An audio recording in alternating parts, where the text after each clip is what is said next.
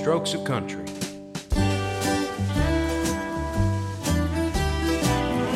Welcome to your side serving of Strokes of Country in association with BBR Music, produced by Why Now, where we bring you the best of country, Americana, and more. I'm Ciara, one of your hosts, along with Holly and Ross, and you can join us for the full version of this episode over at whynow.co.uk. Today's guest is genre bending artist Jelly Roll. Ciara caught up with him to chat about what he's been working on, his approach to writing, and of course, his pick for the banger that should have been. You can listen to the extended edition of this interview on whynow.co.uk, where we'll have music from Arlo McKinley, Glen Campbell, the Pistol Annies, and more. Plus, Ross and Ciara take on my infamous lyrics quiz, Two Chords and a Lie, and we'll be taking a deep dive into songs which feature surprise celebrity backing singers. For now, here's Jelly Roll. Well, hello. Good morning or good afternoon. Sorry. It's morning for me for okay. sure. Morning for you, yeah. Afternoon Yeah. here for us. Friday Well, afternoon. I'm, I'm also. I'm also a late night guy, so this is abnormally early for me. Did you sleep late last night? Oh, I went to sleep probably 4:45 this morning. Ooh, you are up early. I am a creature of the night. I am a over. I'm a fat bat. That's what I am. Well, it's really we're really happy to be able to speak to you. You've had like a crazy couple of years since 2020, the release of your 2020 album. Since then, you know, you've played the Ryman, you've made your Grand Ole Opry debut, and now you've got two songs each charting on different charts. It's crazy. It's wild. Yeah, the your the momentum has been like insane though. How's it felt?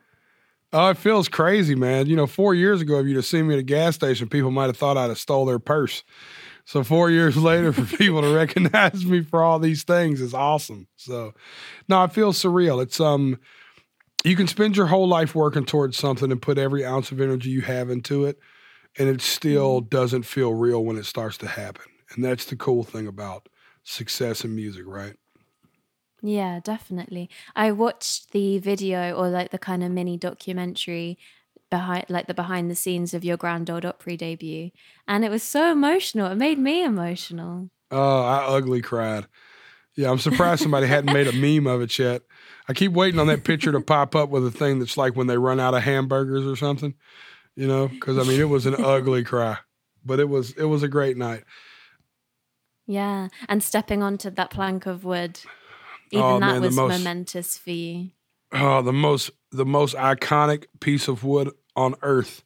It must have been really crazy coming out and just seeing that many people as well. Something somewhere that you've watched people be your whole life and now you kind of take a step onto that stage as well.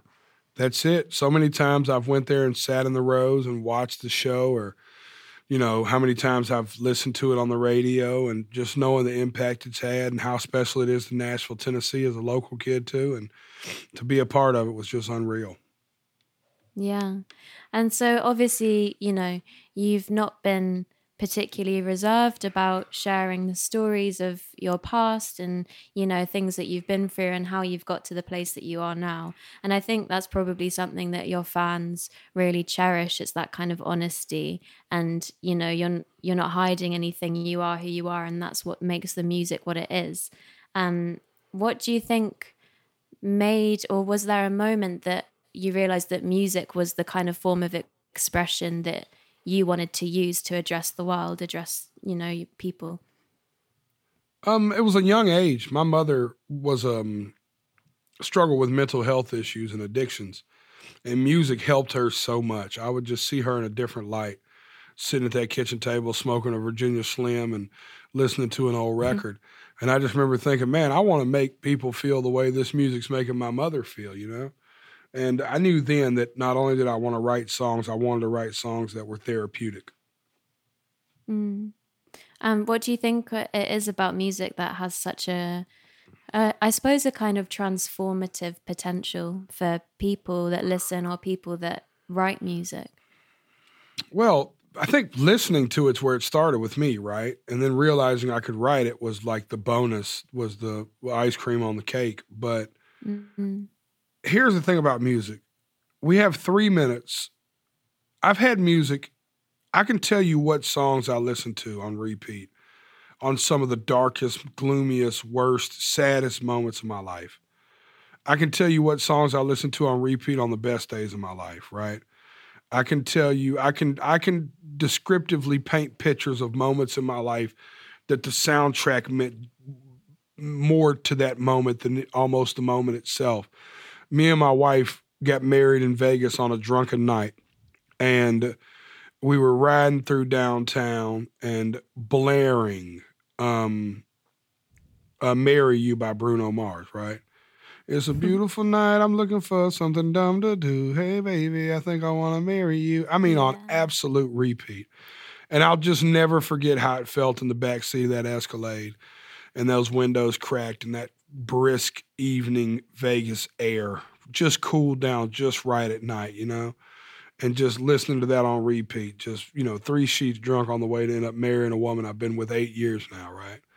Um, I think about listening to Fire and Rain on repeat the day my father died because it was like a song he had turned me on to that meant so much to me, you know? I remember listening to Sweet Baby James the day my son was born by James Taylor, right?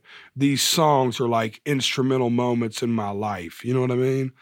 And how many times music has done that for me. And it makes me realize the power of music and how it sometimes is often the only thing with us in pivotal moments of our life, you know? How many times you've been in the car or by yourself in a room that you've made a life changing decision to a playlist or to the radio playing, yeah. you know? It's so true. It's there for us in in all different kind of times of need and it, it, can be the most euphoric thing in the world or it can be the like a balm over a hard time as well and especially as an artist as well i mean you kind of went from hip hop into a kind of rocky realm. And now one of your songs, Dead Man Walking, is in the you know in the rock charts number one, which is crazy. Yeah, that was wild. Two weeks in a row too, by the way. It's my first yeah. number one, and I had it for two consecutive weeks on both charts, Billboard and Mediabase. Yeah, that's incredible. And then now you've kind of taken a step further into country music. Um, what what was it about country that you felt a draw enough to to become a crossover artist? Well, to be to be a Nashville kid, you always want to sing country music, right? It's everywhere, yeah, you know. Um, and I always felt drawn to country music. I remember the outlaw movement and how much that meant to my mother and how much she would share the outlaw movement to me in my early years as a child. And I remember thinking, man, I want to kind of I want to make music like that. You know, I want to shake the establishment up one day. And God willing, that's kind of what we're trying to do now. Mm-hmm. And do you feel like you've established your place in country, or is it is there more to come? You know? Oh, tons, tons. I hadn't even. I haven't. Yeah. I hadn't even scratched the surface of this yet. We got a mm. lot of work to do over here. We got a full blown country album in the process. Um, we have a That's lot. So we exciting. have goals. Yeah. No, we we've only just begun. This this is this is yeah, this is this is I can't even describe how far away from the finish line we are at this. Uh, you know, I feel like we're still. If, if, this was a race, we're still stretching out. Mm. We hadn't even started yet. We're still warming up. You know, we just ate breakfast and, and started beginning. stretching. Yeah, for sure. yeah. That's so exciting. Have you been writing with anyone in particular? Or? Well, yeah, I've been writing with um, Brantley Gilbert a lot, Ernest. Nice. Um, I do a lot of writing by myself uh, writing's always been kind of therapy for me. So a lot of mm. times I'll get an idea together and then call somebody in to help me finish it, just because it's like the boy in the bubble. You sit in a room and write a song half half halfway by yourself, and you're not sure if it's good or not. So you call yeah. somebody else you trust. Like, am I tripping? Is this worth chasing? And they're like, yeah, it's mm-hmm. worth chasing. I'm like, well, come chase it with me then. You know. So I spend a lot of time in my own little cocoon with my pen and paper, like a little weirdo. Yeah, I, I still handwrite it too. By the way, that's how old and weird I am. I still. That's good though. That's nice. Script it out.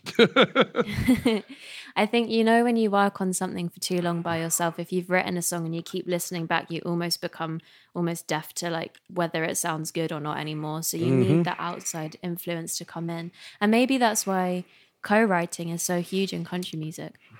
Yeah, it's necessary. I mean, I used to, you know, coming up in the hip hop world, you were totally against having other writers in the room. But it just means Mm. so much to have somebody you can bounce stuff off of and just, hey man, uh, let me just make sure I'm not tripping here. Is this Yeah. even if it's just somebody to confirm, yes, your idea is good. That means Mm. so much. Just when another writer you appreciate goes, no man, that's actually you're really onto something. Don't don't get lost in that. Keep chasing that. Is there anyone, any kind of country star that you would love to collab with? Man, I got a big list here. Um, Ashley Roll McBryde. for a few. Oh, Yeah, yeah, yeah, that would be yeah. cool. I think it was just you know, I'm I'm, a, I'm infatuated with the Opry and always have been. And in my top Mhm. five Opry performances ever was she's in my top five was um, not bad for a girl going nowhere. I don't know if you ever seen Oh, it, but yeah. Google Ash McBryde. Uh, and then the other one is the first time I seen Riley Green do Grandpa's Never Die at the Opry. You know, just so Mhm. good. But um, yeah, I'd love to work with Ashley. I'm just an absolute huge fan of Ashley's. I think it'd be so dope to work with her, to do like an old school kind of duet thing with her. Um, I think probably Luke, probably Luke Combs, just because I love, I love, I love. I think Luke's ability to do whatever he wants is amazing.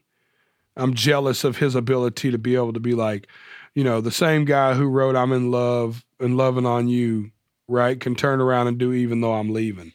So he's had this real distinct ability to make me cry and also make me want to get up and dance at a honky tonk or get kicked out of a bar For because of ice cold beer. Never broke my heart. So, yeah, I think that'd be cool. he just seems really dynamic in that sense. So I think that'd be awesome. And he's also a big, ugly guy like me. And I think that's awesome to see fat, ugly dudes winning. So it'd be awesome. He is also incredible live as well. So Oh, yeah, imagine the mashup of you guys live would be crazy. Oh, it'd be absolutely incredible. Yeah, I hope we'd get arrested together. and now he's got that new album out as well. It's Came all out coming today. around together perfectly. Yeah. Yeah, you it's talking about perfect? Yo, Jimmy Allen dropped uh, the uh, Tulip Drive album today too. I'm excited. I plan on spending the rest of my afternoon smoking pot and listening to these two records. Perfect.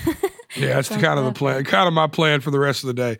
I do. I want to hear. I think it's. I think it's great timing that Luke dropped an album called "Growing Up." You know, five days after he had a child.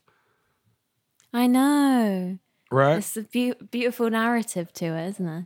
Yeah, man. It's it's it's uh it's poetic to say the least. So Mm.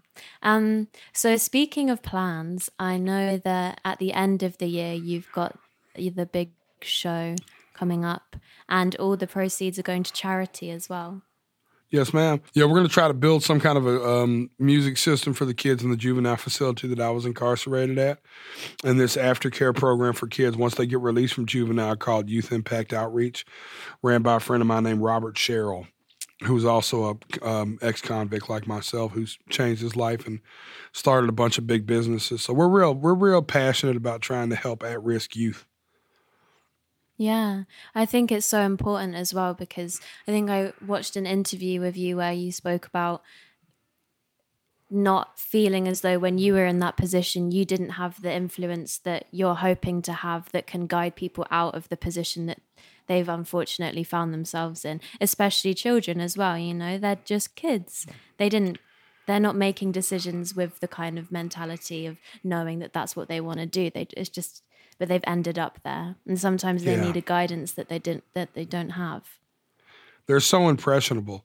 And because of circumstances more often than not they're only influenced by their surroundings and the community near them and they haven't seen Mhm. any sign of hope outside of that community. They've never had nobody come in and show them different you know?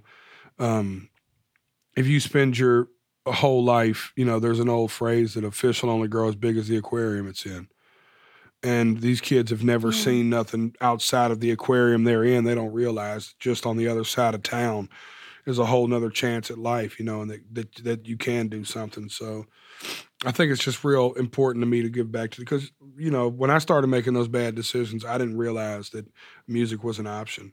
Imagine if I would have been able to have this outlet at 14 or 15 when I first started catching criminal cases, or if somebody would have gave me a guitar back then and told me, no, you can learn the guitar. It is, it is possible. It's not a, you know, unrealistic thing. I thought like, you know, in my in my 15 year old mind, you were either born to play the guitar or not. It's not something you learned. Singing's another one, right? Somebody talks about how I'm singing more. It's like I learned how to sing. I wasn't like I was there's no video of me at 12 years old doing a school thing where I'm just like, you know, Aretha Franklin pipes. I'm just blowing, right? You know, I didn't I had to learn over years that my that this is a muscle just like the other muscles on my body and you know, I could work it and I could I could make Yeah. it do something special. That your voice is something you can control. I didn't know that. This isn't some knowledge you're given if you're from Antioch, Tennessee, right? So I just want to try to give back to these kids and explain it to them that way. Definitely. And it's just what we were saying before about how music can be there as something euphoric or as, you know, it, and that's what kids can learn and really take something from and hopefully guide themselves to a place, a better place. That's the goal. The goal is to try to have the next generation do slightly mm-hmm. better than us. And we have been dropping the ball on that goal for about 40 years straight. So Yeah. you know what I'm saying? It's just, Well, thank you so much for coming on and speaking to us on Strokes of Country. It's been you so nice to having me. speak to you. We're excited for, yeah, yeah, we're excited to hear this country album. it's coming. It's stone cold country, too. Cool. Well, thank you so much. Thank you again.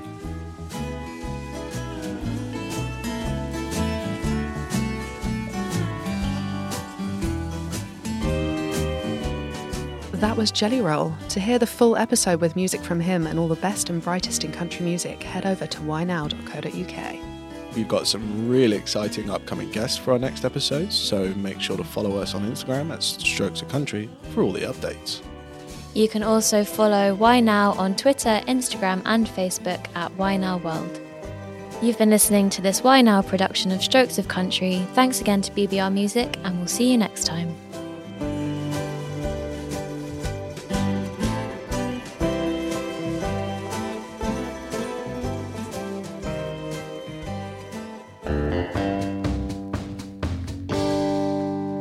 Country.